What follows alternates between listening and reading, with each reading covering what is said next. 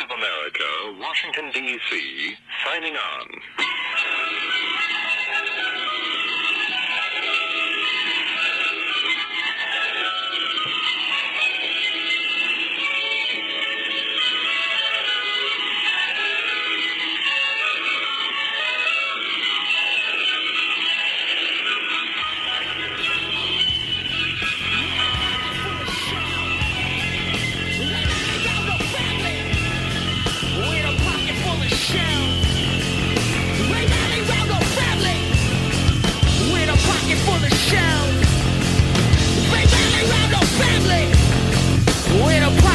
Shells.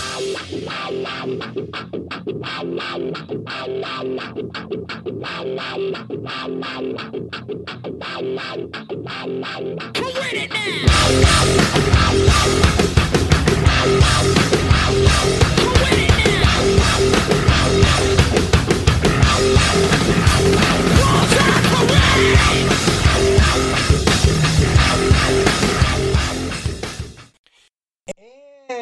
Welcome to another episode of Radio Contra, the podcast of AmericanPartisan.org and hosted by me, the Commandante of the Mossy Oak Militia.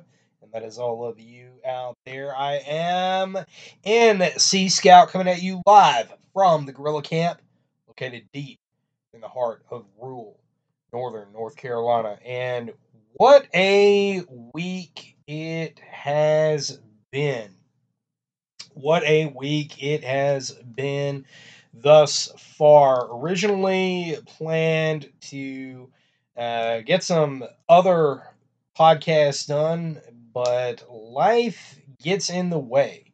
Uh, life gets in the way, and there's been a lot of things going on on this end. Uh, as of course, some of you are well aware, the longtime listeners certainly know. Um, and uh, you know, there, there's a lot of stuff that you have to do when uh, you have the, the death of a close family member, and uh, you know, so it's been it, it's it's been a, a, a big undertaking, and uh, but you know, we've got a lot of all of you out there. What an incredible audience who has reached out, who has offered their condolences um, and so many of which I am literally buried in emails, and uh, that that level of interaction out there that I'm getting is is really really touching, um, and that's really just I can't thank you enough. Um, I, I really can't. You know, the the last Sons of Liberty took the first ten minutes and and really kind of expressed my feelings about a lot of stuff and uh, you know the loss my dad and everything.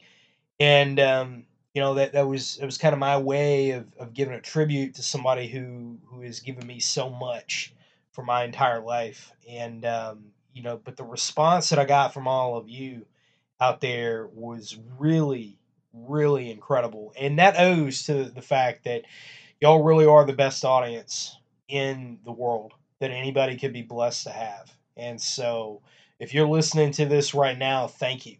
Uh, thank you for that. Thank you for the, the reaching out, the outpouring of support, the prayers, the, everything. Uh, absolutely everything. You know, because this audience out there is the reason that I do all the things I do. You know, I started Brushbeater. A lot of people don't know this story, uh, but I started Brushbeater on 11 September 2015 and there was kind of an interesting road that led up to the original Brushbeater site getting stood up. Um, you know i was i was writing things here and there as a creative outlet for you know other other people other places other websites and under a lot of different screen names and stuff. And and um, you know the, i kind of had this catalyst point that i got pushed to. And uh, it's 11 september and i got to thinking about uh, different things. I got to thinking about, you know, as as we all do on 11 September. Uh, of course, the the the attack on the United States, and um, you know the the things that have transpired since, but how we fell so far from that day, from the 11 September and the, the American spirit that, that we all had, how we fell so far from that so quickly. And then getting into the Obama years and, and really just this exposing of corruption that we've seen it at, at every level. Um, you know, and, and that brings us to where we are today. And I didn't think, at least at that time, that there was any better example than Benghazi, which also occurred on 11 September.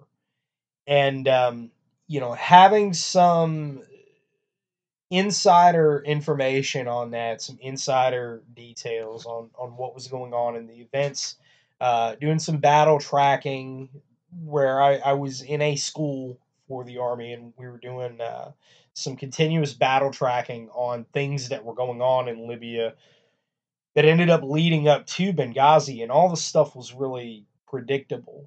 And the morning that that happened, it was just none of none of the facts were lining up as far as the story that we were being told, and and we knew that we were being lied to. Everybody knew that that you know we were being lied to. The American public was being lied to, and um, we knew who the culprits were.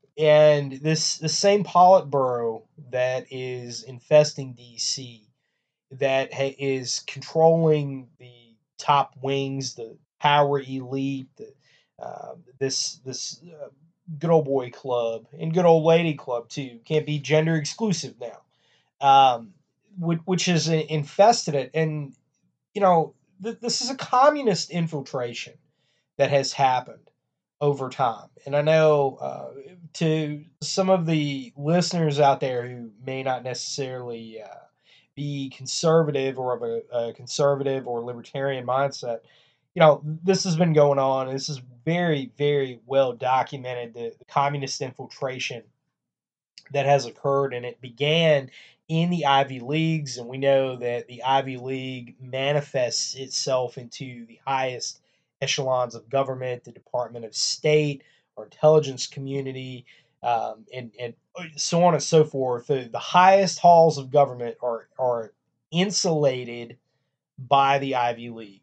That is the gatekeeping uh, that goes on there. So, you know, right now, um, intermittently to kind of take my mind off of things, you know, uh, me being something of an amateur historian and, and somebody who uh, revels in how things were done in the past because that can give us some very unique insight into the future, into uh, present events and current events.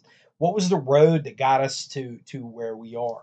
And um, particularly, a lot of people who know me and, know me well know that that uh, I have a very keen fascination with Cuba with uh, the history of Cuba. I think it's an incredibly fascinating uh, place. It's a, a, a wonderful people. Uh, the Cuban people are wonderful people, and it, it's the the whole era of the the first Cuban Revolution, the, the War of Independence from Spain. The American intervention in that, this relationship that America had with Cuba, uh, that was very interesting and, and ended up being corrupted by the Batista regime uh, and organized crime here in the United States. And, and how all of these things kind of culminated in the Cuban Revolution and then the attempted counter revolution with the Bay of Pigs invasion.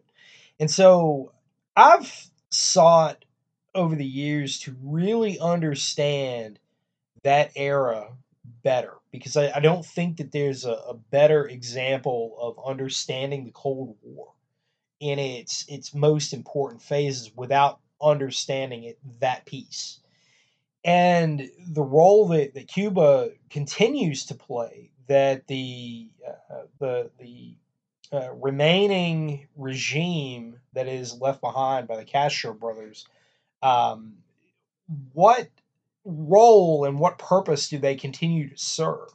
Uh, because as a management system, uh, you know, communism has obviously failed. And, uh, you know, Fidel Castro's son is a, a male model that tours Europe. Um, you know, of course, he he looks like a certain president's brother, um, but but we won't go there. Uh, but um, you know, the- these guys live like kings, and, and yet you see your uh, av- average everyday citizen in Cuba that is suffering under the boot of socialism. And, and of course, you know, we see this pattern repeated in Venezuela, and we're going to see this yet again coming up in Colombia. And I've talked about Colombia very specifically. I've talked about it many times in the past. I predicted that Gustavo Petro was going to win, and of course he did. Uh, you know, we're we're two weeks away now from that election, and, and it really seems like uh, it was an eternity ago to me. But here we are. Uh, here we are. And Petro is already making moves to host joint war games there. And we're going to be diving deeper into that uh, later on in this episode. But one of the things that I want to talk about, though, is this book by a guy named E. Howard Hunt. Now, if you're not familiar with E. Howard Hunt, he is one of the Watergate burglars. He was a uh, staffer for Richard Nixon, and he's very famous for that. Um, you know, he, he was convicted uh, felony breaking and entering. Um, you know, we can we could really dive into this guy and into his criminal history, and I don't really think that for the, this purpose is very important because you got to look deeper. This man is a very, very interesting and very important figure in the larger intelligence community because he had a unique insight. He was the guy who was the kingpin behind the entire operation to invade uh, at Bay of Pigs, and he put the whole thing together. You know, Brigade 2506, the whole resistance, putting together all these very fragmented uh, elements of the Cuban refugees. There were very interestingly socialists among them um, who weren't necessarily on board with Castro. They didn't have a problem with the Soviet Union, but they weren't on board necessarily with Castro. Castro ended up pushing them out. They went to Miami. Very, very interesting pieces of history. And his book is called Give Us This Day. And you can still find it. It's very, very inexpensive. I put picked this book up for a dollar. Uh, a dollar and I thought, you know, hey, I haven't read anything. I the, E. Howard Hunt's name keeps coming up, you know, in um, uh, Frank Sturgis's biography that was done by his nephew uh, called Warrior.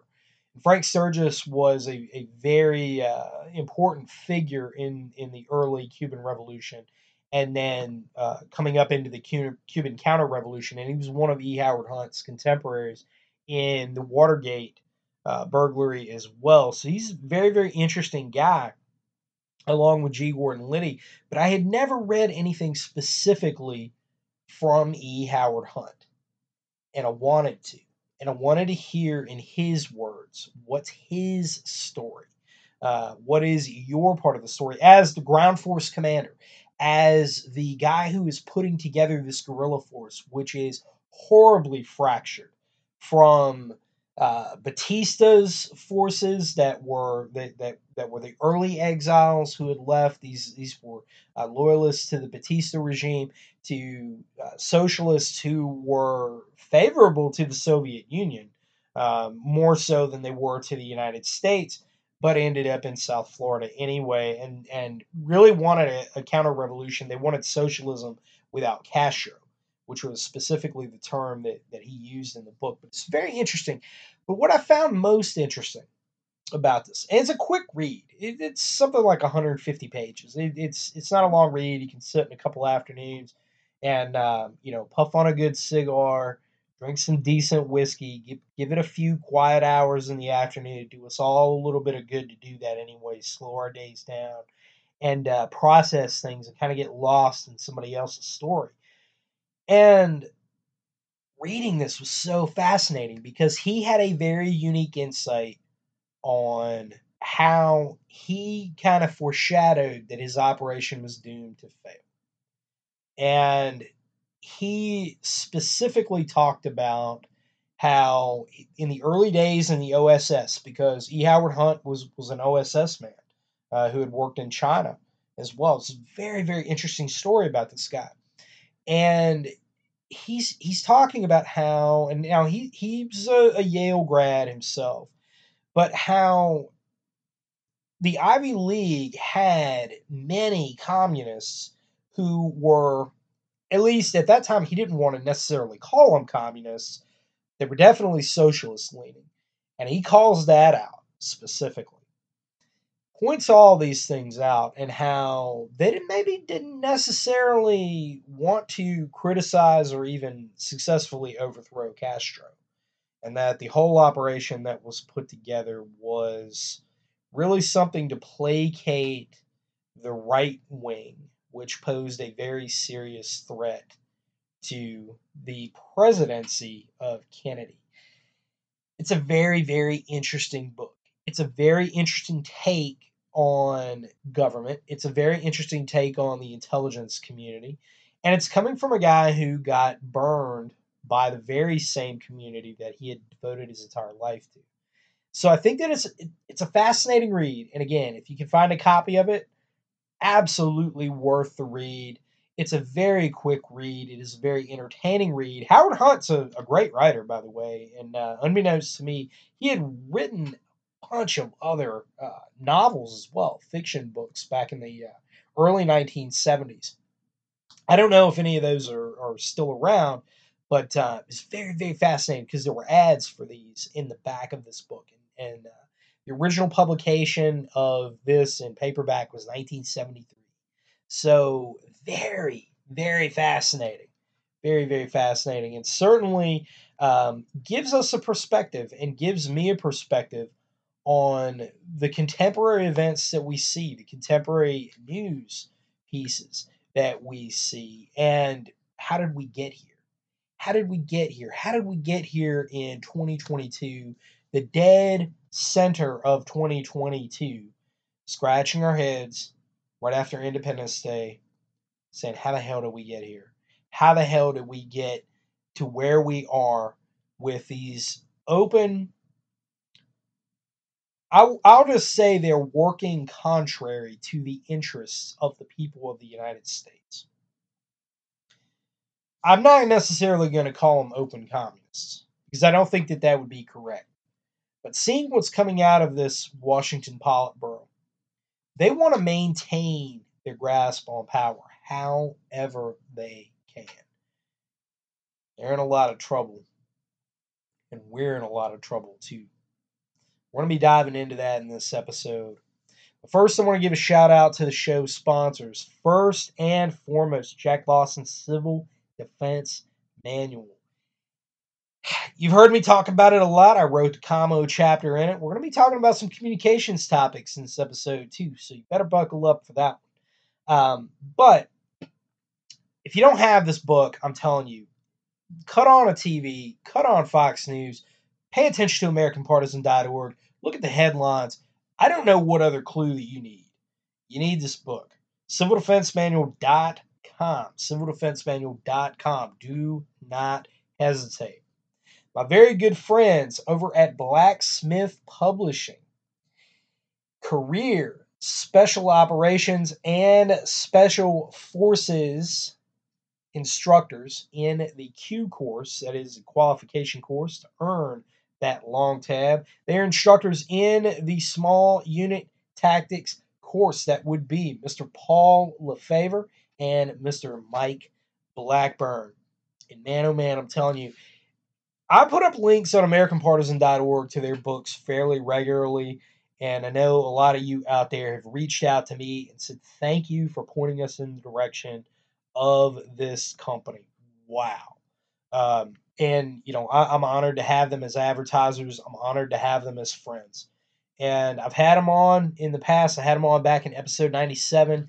I was on their podcast as well, which can be found on Podbean exclusively. Uh, they may be on some of the other platforms now. I'm not sure, but I do know for a fact they're on Podbean. You can find it. It is the Pine Lander.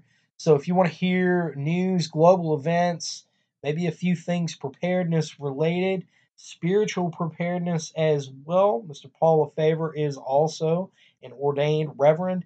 And I've had a lot of great conversations with him. His book, Iron Sharpening Iron, is a spiritual biblical foundation for the American man. And it is, I'm going to tell you, I'll, I'll be quite honest, that book got me through a very, very difficult time in my life. Um, and I think that it probably will for a lot of you as, as well. We have to have that spiritual underpinning. You know, whether you're a Christian or not, it, it really doesn't matter. You can read that book, you can get things out of it. Okay.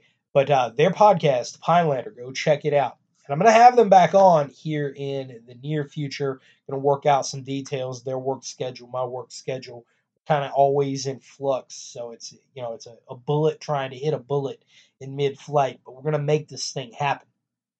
And we're going to make this thing happen. Last, certainly not least, big uh, shout out to Joe Dolio, the Tactical Wisdom series. He's a great friend of mine. He just emailed me the other day uh, talking about DMR, diving into DMR because I had him in the RTO course up in Michigan. But his books, Tactical Wisdom series, you need them. Okay, you need them. They're not expensive. They are available on Amazon. There will be links down below. There are links fairly regularly that I put up on AmericanPartisan.org. So definitely pick those up. Preparedness from a biblical perspective, in Joe's words himself, the Bible is the greatest preparedness manual that's ever been written. And I agree with him, especially when you read the Old Testament. There's a lot of great stuff in there. A lot of great stuff in there. You know, uh, the RTO course out in Wyoming, the last one, I was having some very, very good after hours conversation that was fueled by a little bit of Bighorn whiskey. So big shout out to Willie's Distillery in Ennis, Montana, home of Bighorn whiskey, as well as the Devil's Brigade whiskey. Because uh, Devil's Brigade, very famous uh, proto special forces unit that was trained up there in Ennis, Montana for World War II uh, you know, legendary guys. The the prototype, you know, between them and and the early Rangers at Normandy, the early Rangers that were uh, that conducted the Great Raid, and you know the OSS. They kind of were the prototype of the, the contemporary special operations community. But anyway, uh, so we're up there and we're, we're having some conversation, um, you know, amongst ourselves and talking about different things. And the story of Gideon came up.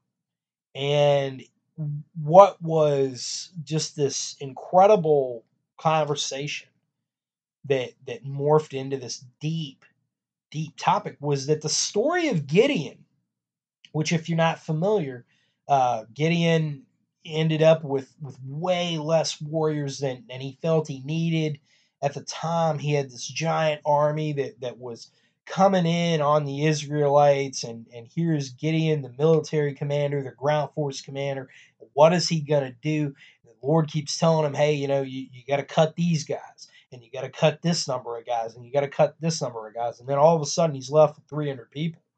He's, and I, you know, I'm not fighting thousands with 300. This, this isn't going to work.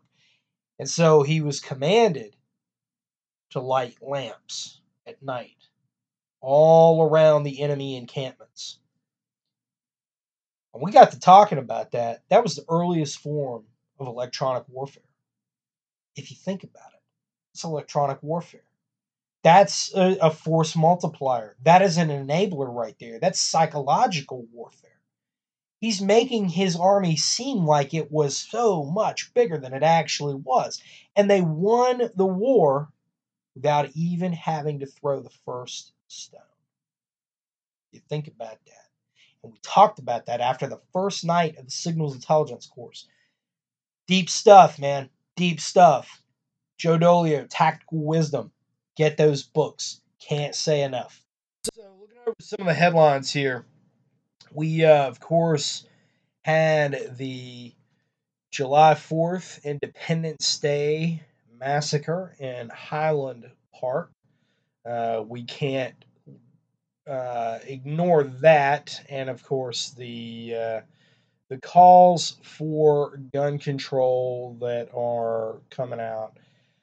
Um, you know, this kid. There's a lot of irregularities with this kid. Multiple suicide attempts. You know, the the ATF, the government, so on and so forth. Comes out immediately, says, you know, the weapon that he had, which uh, to my knowledge has still yet to be identified, uh, other than it was a rifle. But with this kid's past, with the things that we know about him now, multiple uh, warning signs were there, suicide attempt. Um, I have it on good authority. A, a friend of mine in Illinois who is very, very familiar with the firearms laws there, who told me flat out, there's no way that this kid bought any of this stuff legally uh, with with the laws that are in Illinois. So, you know, again, it just to me, what this looks like is yet another instance where, at face value, let's just take it at face value, the laws themselves failed. They're going to continue to fail. All right. They keep weapons prohibitively out of the hands of good people. And it is allowing these little dirtbags running around to be armed. Now, of course, they've completely ignored the fact that there is uh, that there was a cop that was assaulted and shot. Uh, there were two cops that were uh, ambushed in Philadelphia. There was uh, several others that were assaulted during fireworks demonstrations in Baltimore as well. The media doesn't want to talk about that, and they're not going to talk about that uh, because the wrong demographic, the wrong victims, the wrong everything. Everything's wrong. Okay, uh, so I've got a, a very serious problem uh, with with that, and but you know I, I know that you do too, and so I'm not going to beat that dead horse, but I think that's a little bit ridiculous. You know, if Kamala Harris wants to stand on her podium in in, uh, in Chicago like she did and stomp her feet and say enough is enough, well, you know, why don't you talk more about the kids who got shot in Chicago proper, not just Highland Park, not just the dramatic events, the kids that got shot there. What are you doing about that? What's Lori Lightfoot doing about any of this? You know, the best that she could do is say that, you know, lawlessness is not going to be tolerated and then turn around and, and say the things that she said about the Supreme Court. It's all ridiculous. Um, you know, but again, all of you know this. You know, we don't necessarily need to keep beating that dead horse. We do need to point it out. What's more important, on the other hand, what's a lot more important, on the other hand, is some of the other things that haven't necessarily made the mainstream news. Now, I got to mention uh, Georgia Guidestones getting blown up today. Well, that's interesting. I know Ted Turner's probably real upset about that. Uh, if if you know, you know. Um, but uh, I'm sure he's I'm sure he's he's really really not happy about that one. But um, you know, these things are kind of sideshows. Um, the Netherlands is in the middle of a farmers' revolt. This one is extremely significant. It is uh, very similar to the honkening uh, in in in Canada that happened uh, earlier this year, the the big Canadian trucker protest. Um, you know, we've, we've got some pieces up on AmericanPartisan.org that is going much deeper into that, way past the headlines that you're going to see uh, anywhere else. And, um, you know, there's a lot of fractures that are occurring. Uh, truck apocalypse, quote unquote, begins in California this week.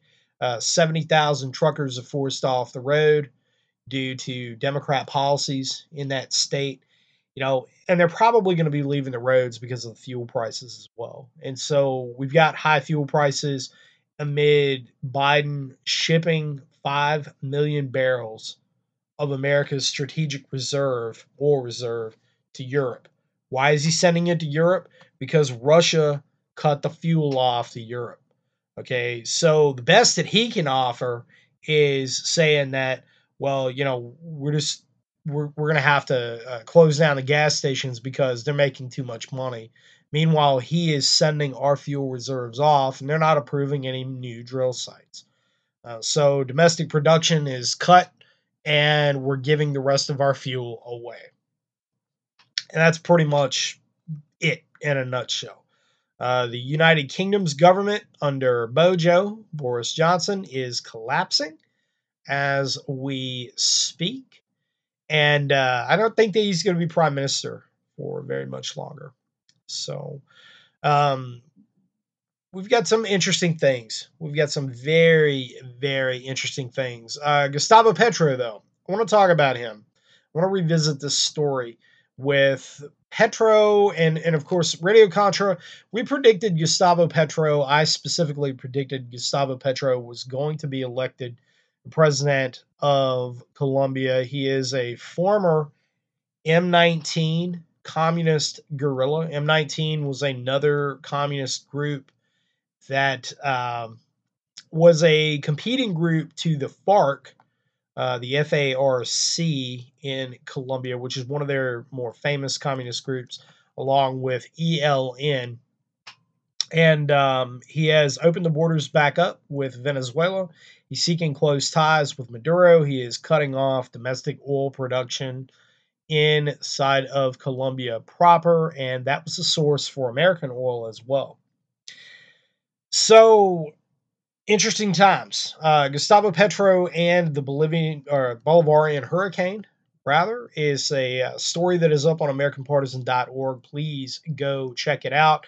And that originally came from the Secure Free Society. And it's going really deep into the analysis of who Gustavo Petro is, his campaign goals, and what he is already doing. Now, you're probably wondering why is this important? Why is uh, any of this important? We've got all these issues, and you know, a lot of people are still focused on Ukraine. Uh, Ukraine's a moot point at this this juncture. I don't really pay attention to the goings on in Ukraine any longer uh, because they are not pressing for American internal defense. What's going on in South and Central America absolutely is. And this is the one that you don't see coming, folks. You don't see this coming because this is a long term plan, and Americans have the attention span of a gnat. All right. But they are already hosting joint military games. In mid August, Venezuela will host the Sniper Frontier competition with the participation of Russia, Iran, China's military, 10 other nations, which will include Colombia. In a strategic move that seeks to pre position forward deployed military assets in Latin America and the Caribbean, the BRIC nations are getting ready to make a loud statement that the region is ready to embrace a multipolar force. This was recently highlighted in Vladimir Putin's speech in St. Petersburg on June 17th at the International Economic Forum. So, they are already telegraphing their intent, which they are calling the Bolivarian hurricane. Russia and China are positioning their military forces there. Now, this is something that I have been talking about consistently over the years, and it's been mostly ignored. Um, I've talked about it in alternative media, in interviews that I've done. I've talked about it on AmericanPartisan.org. It's well documented. Okay. Nicaragua authorizing entry of Russian troops. That was just not that long ago, June 13th, 2022. And so we know that now Russian troops have been invited into the region. So that's Nicaragua. Of course, we've got Panama, the Panama Canal, which is completely under Chinese control. A new upgraded canal is currently being dug in Nicaragua that is being bankrolled by the Chinese as well. You've got Honduras, which is under a populist communist guerrilla control as well. Let's take a look back. As early as 2018, I was talking about very early on the Russian influence in Cuba, as we were talking about in the opener to the show. Uh, how the Lourdes Signals Intelligence Station is being reopened, and they have a massive uh, runway that's running north south. that they have deep ties with Venezuela, that the Chinese have been seeking influence up and down our southern border, purchasing Phoenix TV, which is the most powerful broadcaster in the northern hemisphere, most powerful broadcaster in Mexico, and has a huge audience in the southwest. How the Chinese purchased Morningstar Ranch and have rapidly been improving that to become a logistics support area or LSA, uh, which is something that you absolutely need for future operations. And it is owned by the general in charge of the People's Liberation Army logistics arm. Okay, so those are just a few data points. Now we have all these caravans of illegal migrants that are coming up, right? some of the last groups of them that were intercepted were wearing military uniforms. Wherever those military uniforms coming from, Venezuela. They didn't just purchase those. They didn't just decide to wear those through that long trek through Central America and all the way through Mexico to get up here on the American border so that they can have a better life. No, sir. That was a statement. It was a very serious one that was being made. That was a shot across our bow. Okay. These countries are not happy with the United States. These countries want to see our destruction, and they are very willingly getting prepared to do that. They are currently in a clandestine preparation phase, and they're going to go live. And that's why you need to be actively preparing yourselves now, because this is going to happen, folks.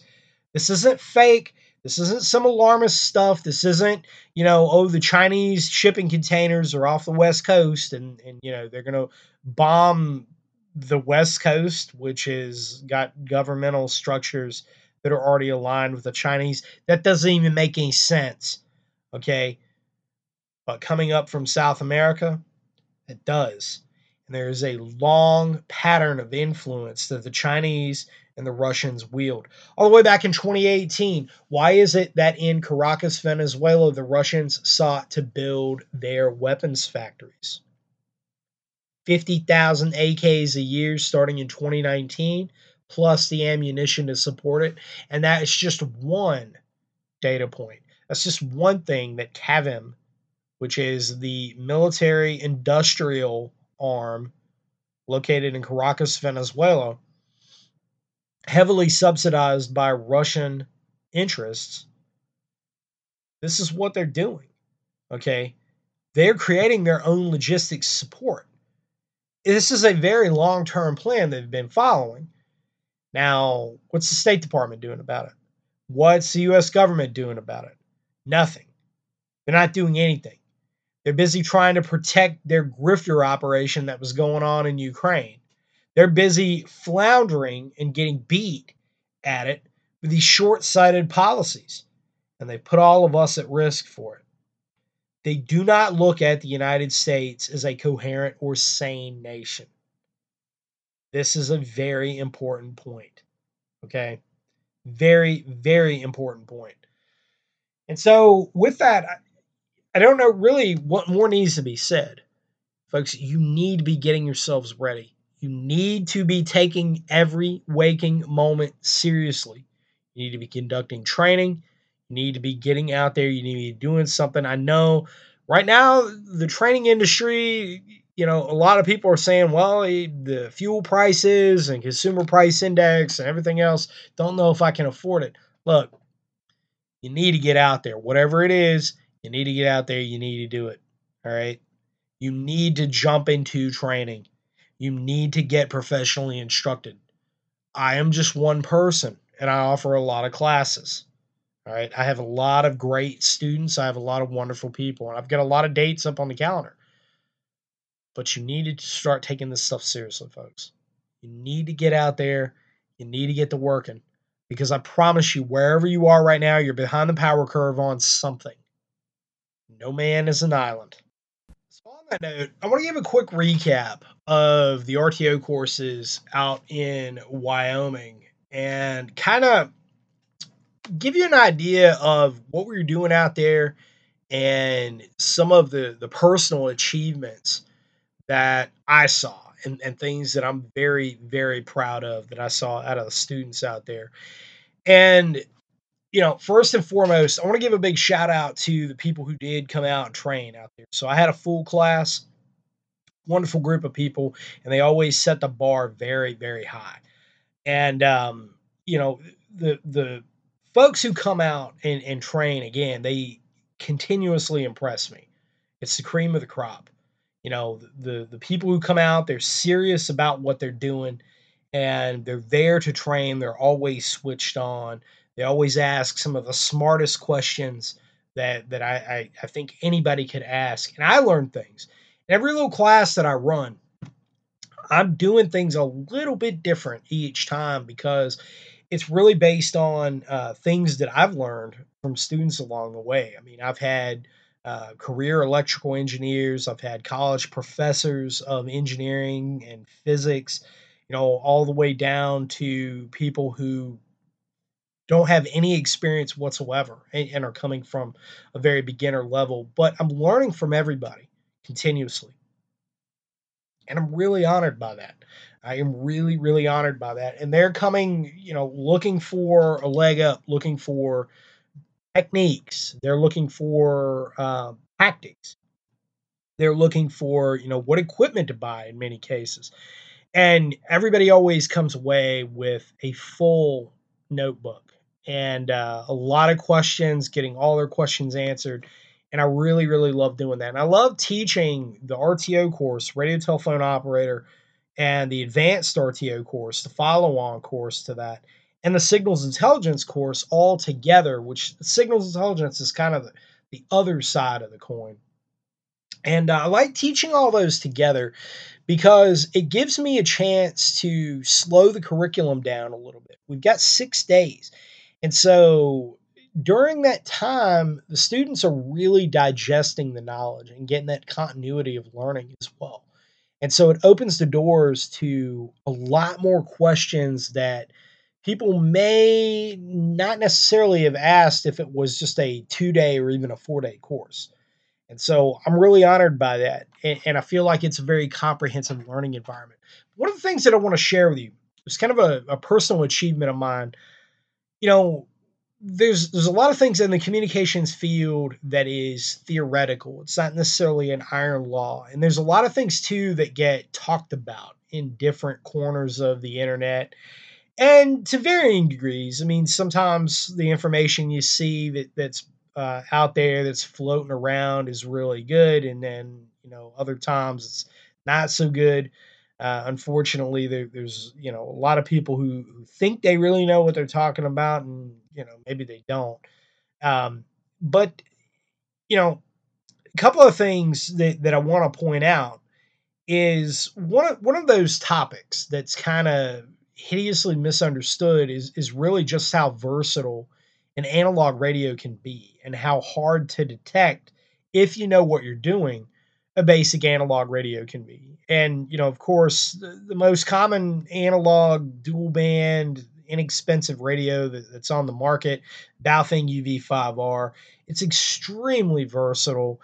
And, um, you know, a personal achievement of mine, something that that terrain in Wyoming, uh, in the high desert of Wyoming, was able to support was with improvised antennas we were able to get a 35 mile contact.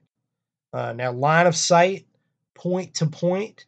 Um, the host of the course out there, Tango One Papa, uh, Wyoming Survival. Of course, he's got his own TACCOMS class as well, which is amazing. If, if, you're in the Western states, you need to go check him out. Wyoming Survival.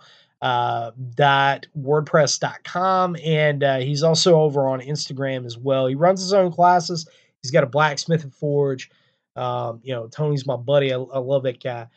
But you know, he he's got a hunting lease out there, and he drove out to it off in the distance. We could see it. It's 35 miles away, and so we're communicating with this thing, point to point, with improvised antennas that I had the students make in class. So we're going from point A to point B. Now, it is the desert. it is, you know, we're we're at kind of a high elevation, and where he went was kind of a high elevation. So we've got hilltop to hilltop, but still 35 miles away, four watts of power. And then as we went later on in the course, in the advanced course, teaching the students to build Yagis, we're making contacts that you know, if you tell people this online in different forums and stuff, oh no, that's no, there's no way. They won't believe this stuff. But yet it's it's not only possible, but it's demonstrated. So here's the thing. That was good enough for me. But let's crank this thing up a notch. So, you know, we talk about some of the pitfalls, and I address this in class, you know, the pitfalls, analog communications, and so on and so forth and there's a differentiation that needs to be made between sustainment communications, uh, which I talked about in one of the Lessons from the Farm series uh, on the Podbean patron page, you know, which are accessible for as little as $5 a month. I'm going to be kicking out some new content this week as well. But you have sustainment side, which is what people think of when they think of like retreat communications. How do I uh, communicate maybe in the absence of a cell phone? Maybe communication security isn't my highest priority, my highest need, right? Then you have tactical communications, which is fire and maneuver, right? From from one element to another in a patrol, you know, assault and support by fire, and you know, so on and so forth. Coordinating elements so you don't have a blue on blue or, or friendly fire incident. Um, you know that that's tactical level communications, and then you know the third category that, as I break it down, you have strategic level communications, which is uh, clandestine in nature, and they're more long term, uh, coordinating assets, coordinating clandestine activities, underground activities, and you know how, how do you accomplish that? How do you do that? How, uh, you know, encryption, encoding, digital communications, one-time pads, all these things. How do you do all of this stuff? And what's really cool is that with a Baofeng, you know, $25 investment. Got links up all the time, AmericanPartisan.org, right? And there's varying degrees of Baofeng. There's some nicer ones out there, but you know, bottom dollar, twenty-five dollar investment, right? And an APRS cable, right, which is just an audio cable, plugs into the microphone jack on the Baofeng, plugs into the audio cable of a device. Uh, your computer, tablet, phones, older phones can do this. But and FL Message, which is a freeware program that I give to all the students in the course, it allows for digital operations. It's got a lot of different programs on there. We go through all that. You can send images, you can send data. And we used that. And let me tell you something culmination exercise on the fourth day of the course, point to point digital communications, improvised Yagi antennas, using a PVC pipe, a broken PVC pipe that had been left out in the sun for a few years. On top of that, with electric fence wire and just a couple other things, but using the math, understanding how it all goes together. And let me tell you something point to point communications. Doesn't get any better than that. Digital communications, sending images, sending text culminating all the things that we do in class. Wow. I'm blown away by that. You know, we've done it. We've done it in classes in the past. I know that it's going to work, but never at that distance. We never had that capability at that distance. Wow. Wow. That's all I can say. And and seeing seeing the satisfaction that the students have on their faces, seeing them light up. Wow, this is incredible. You mean we did this? We built the equipment here. We put all the stuff together. We're the ones running the program. I'm just stepping back and supervising it. It's incredible. It's absolutely incredible. Uh, so, you know, I'm blown away by that. There was one other thing that is usually tossed around, and it's kind of one of those theoretical things, and, and it's something that, you know, physicists and RF engineers explore in depth. And, and hams for the most part, talk about it, but depending on where you are, we don't necessarily always go too in depth with it, but that is refraction and terrain shading. And what that what that is is for example, you can reflect a signal off of a major terrain feature. And there's a lot of reasons that you would want to do that. Mitigating the direction finding thread is one of those. Um, but there, there's a lot of reasons that you would want to do that. And we were able to do that out there. The terrain supported it, and I was able to demonstrate it in real time.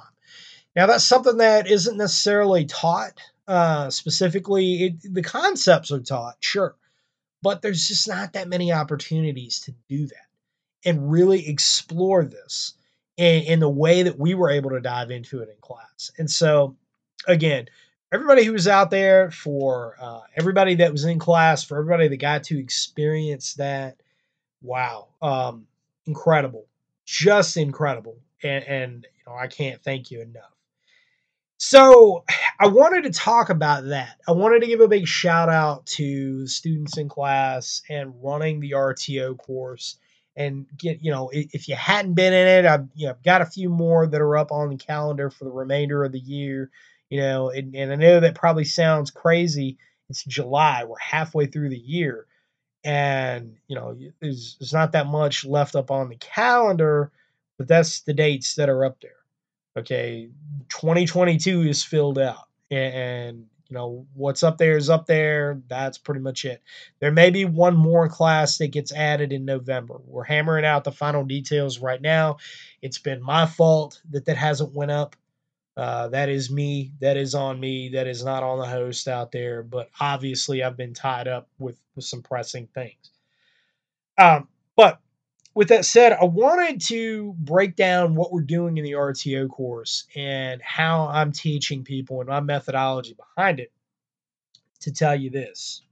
So, yet again, the communications field is under fire. The preparedness communications field, myself included, is coming under fire. And this article is coming from Slate and uh, it is titled Far Right Extremists Turn to Personal Radios to Plan Attacks. And of course, this was published today, and it has made its way uh, over the forum, forum.brushbeater.org, and it is uh, in several other corners of the internet. And I think that it's kind of fascinating. But uh, a couple of pieces of interest here. You know, it, it references 6 January uh, it references something I've talked about in the past the FCC putting out a warning oh, if you're using radio to do anything you shouldn't, you shouldn't do that. Okay. Um, you know, and, and this very bizarrely, this article dives into the Ku Klux Klan using CB. Uh, oh, okay. Um, I didn't know that, that it was a crime. I didn't know any of these things were a crime. Um, but anyhow, uh, it goes on. The, the money quote is here. Personal radio services, in particular, have become increasingly important for local communication among paramilitary minded extreme right wingers. These services may seem opaque and dated relative to social media platforms. Don't tell people on Gab. Uh,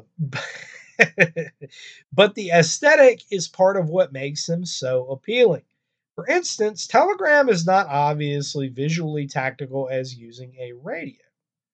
Uh, or the fact that if you're using Telegram to communicate, you're uh, blasting yourself anyway with cell phone data, but eh, among other things.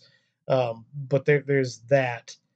Uh, this goes on a quote from Mark Pitcavage, uh, senior director of fact finding at the Anti Defamation League. Ooh, okay. Uh, there, there you go, right there. That, that should tell you. Um, of course, now he is diving into uh, what tactical means, uh, a term that originated on 4chan to describe the fusion of gear fetishism and military aesthetics. uh, commonplace in some armed right wing movements. Now, tactical originated in the mid 2000s, where we made fun of people who were buying all the Blackhawk gear and thinking they were going to wear that on patrol. Uh, spent their whole paycheck as a PFC on crap they didn't need. That was what we called tactical. It did. It didn't come from 4chan. It came from us. Okay. Um, but a- anyway, uh, Mark Pitcabbage, I- I'm sure you make more money than I do uh, looking up these little factoids for the Anti Defamation League. Thank you uh, for that. of course, it throws in, of course, the, the Oath Keepers, the Three Percenters, Boogaloo Boys, uh, which none of these, aside from the Oath Keepers, are even formal groups. Uh, the Three Percenters, quote unquote, that's a bumper sticker and, and a t shirt. O- okay, whatever. Um, you know that that was relevant back when Sipsey Street was doing stuff, but you know that that's no more. Whatever. Uh, Boogaloo Boys, that wasn't even a thing. That, that was just a joke.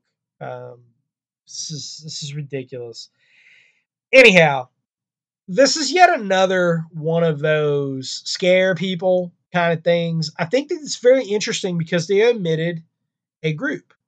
Uh, they specifically omitted a very important group that is very active out there um, that has been coordinating violent activities and has embraced radio communications.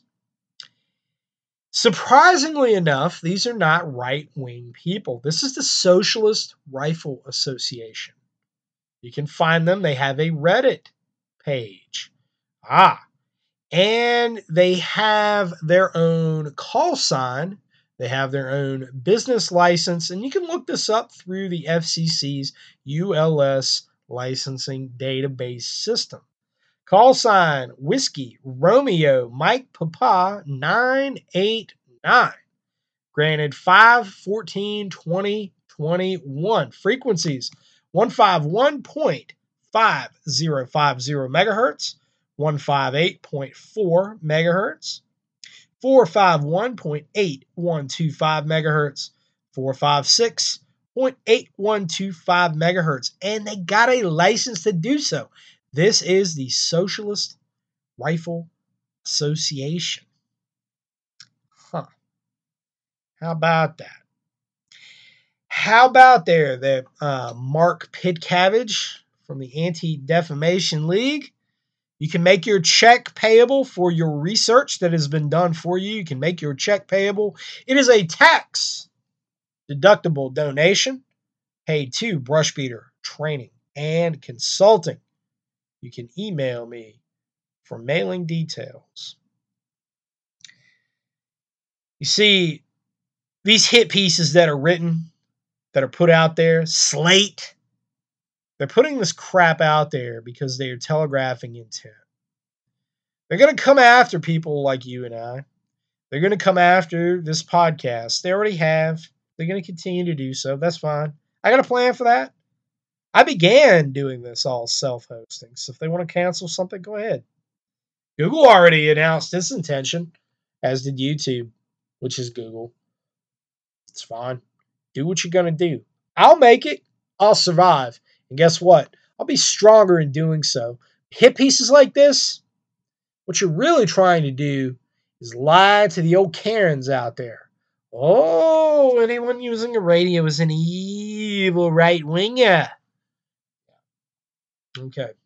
Well, understand this. I point all this out to tell you get out there and do something.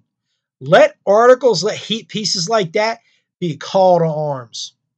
You get out there, you get out there and you train to your heart's content because when I read something like that, I tell myself, hell yeah, I'm your enemy. I'm your huckleberry. Come get me. Say when. Because I know that I'm arming the faithful, that I'm arming good people in this country. I look around at every class that I run when I see great people of every race, creed, and color that come out, and they're not necessarily all staunch conservatives, and you know, it's not necessarily always a Republican convention at my place. But what I will say is this when I have a lot of ladies coming with men, right? When I have married couples, when I have older ladies, when I have younger ladies, when I have people of every professional class and persuasion coming to class, looking to train, getting good skills, and having enjoying great fellowship after class. That's the way things should be because we're united in purpose. Just like on Independence Day and the events that led up to it, we're united for purpose. And that purpose is a great America and a better tomorrow. And so these articles like this coming from Slate and the Anti Defamation League, go ahead. Say what you're going to say, write what you're going to write. You do what you're going to do. I'm calling you out. A lot of other people calling you out too. That's fine. I'm going to continue training people who are proud to be Americans, who are proud of their nation, despite all of the things we get slapped in the face with. And you know what? I'm training the people who are going to stand up and straighten out the mess that you people made. With that said, folks, thanks for sticking with this podcast. Having a little bit of a microphone issue, so I'm having to kind of do this ad hoc. Uh, I know that I'll inevitably get a couple of emails, but eh, audio quality maybe wasn't the best on this one. Hey, you know, it is what it is. This was kind of an ad hoc deal. I wanted to get a lot of content out there. Had some things that I wanted to get off my chest. Chief among them, again, thank you for all of your incredible support. This has been a really, really hard week. This has been a really hard time. Uh, but I have taken a lot of solace in knowing that I'm surrounded by this incredible community that encompasses all of you out there. So thank you very, very much for all of that. I'm going to be getting going with some of the lessons from the farm. I've got a lot of things that are down on paper. Of course, the book right now is taking first and foremost uh, a lot of time, and I'm trying to get that out as quickly as possible because, folks, we need it. Got a lot of things that we're going to be talking about very soon. Sons of Liberty is going to be live on the air tomorrow night. Look forward to having all of you 2100 Eastern only on the Pod Bean app. Get it, it is free. God bless. Good night, and I'll talk to you again very, very soon. NC Scout out.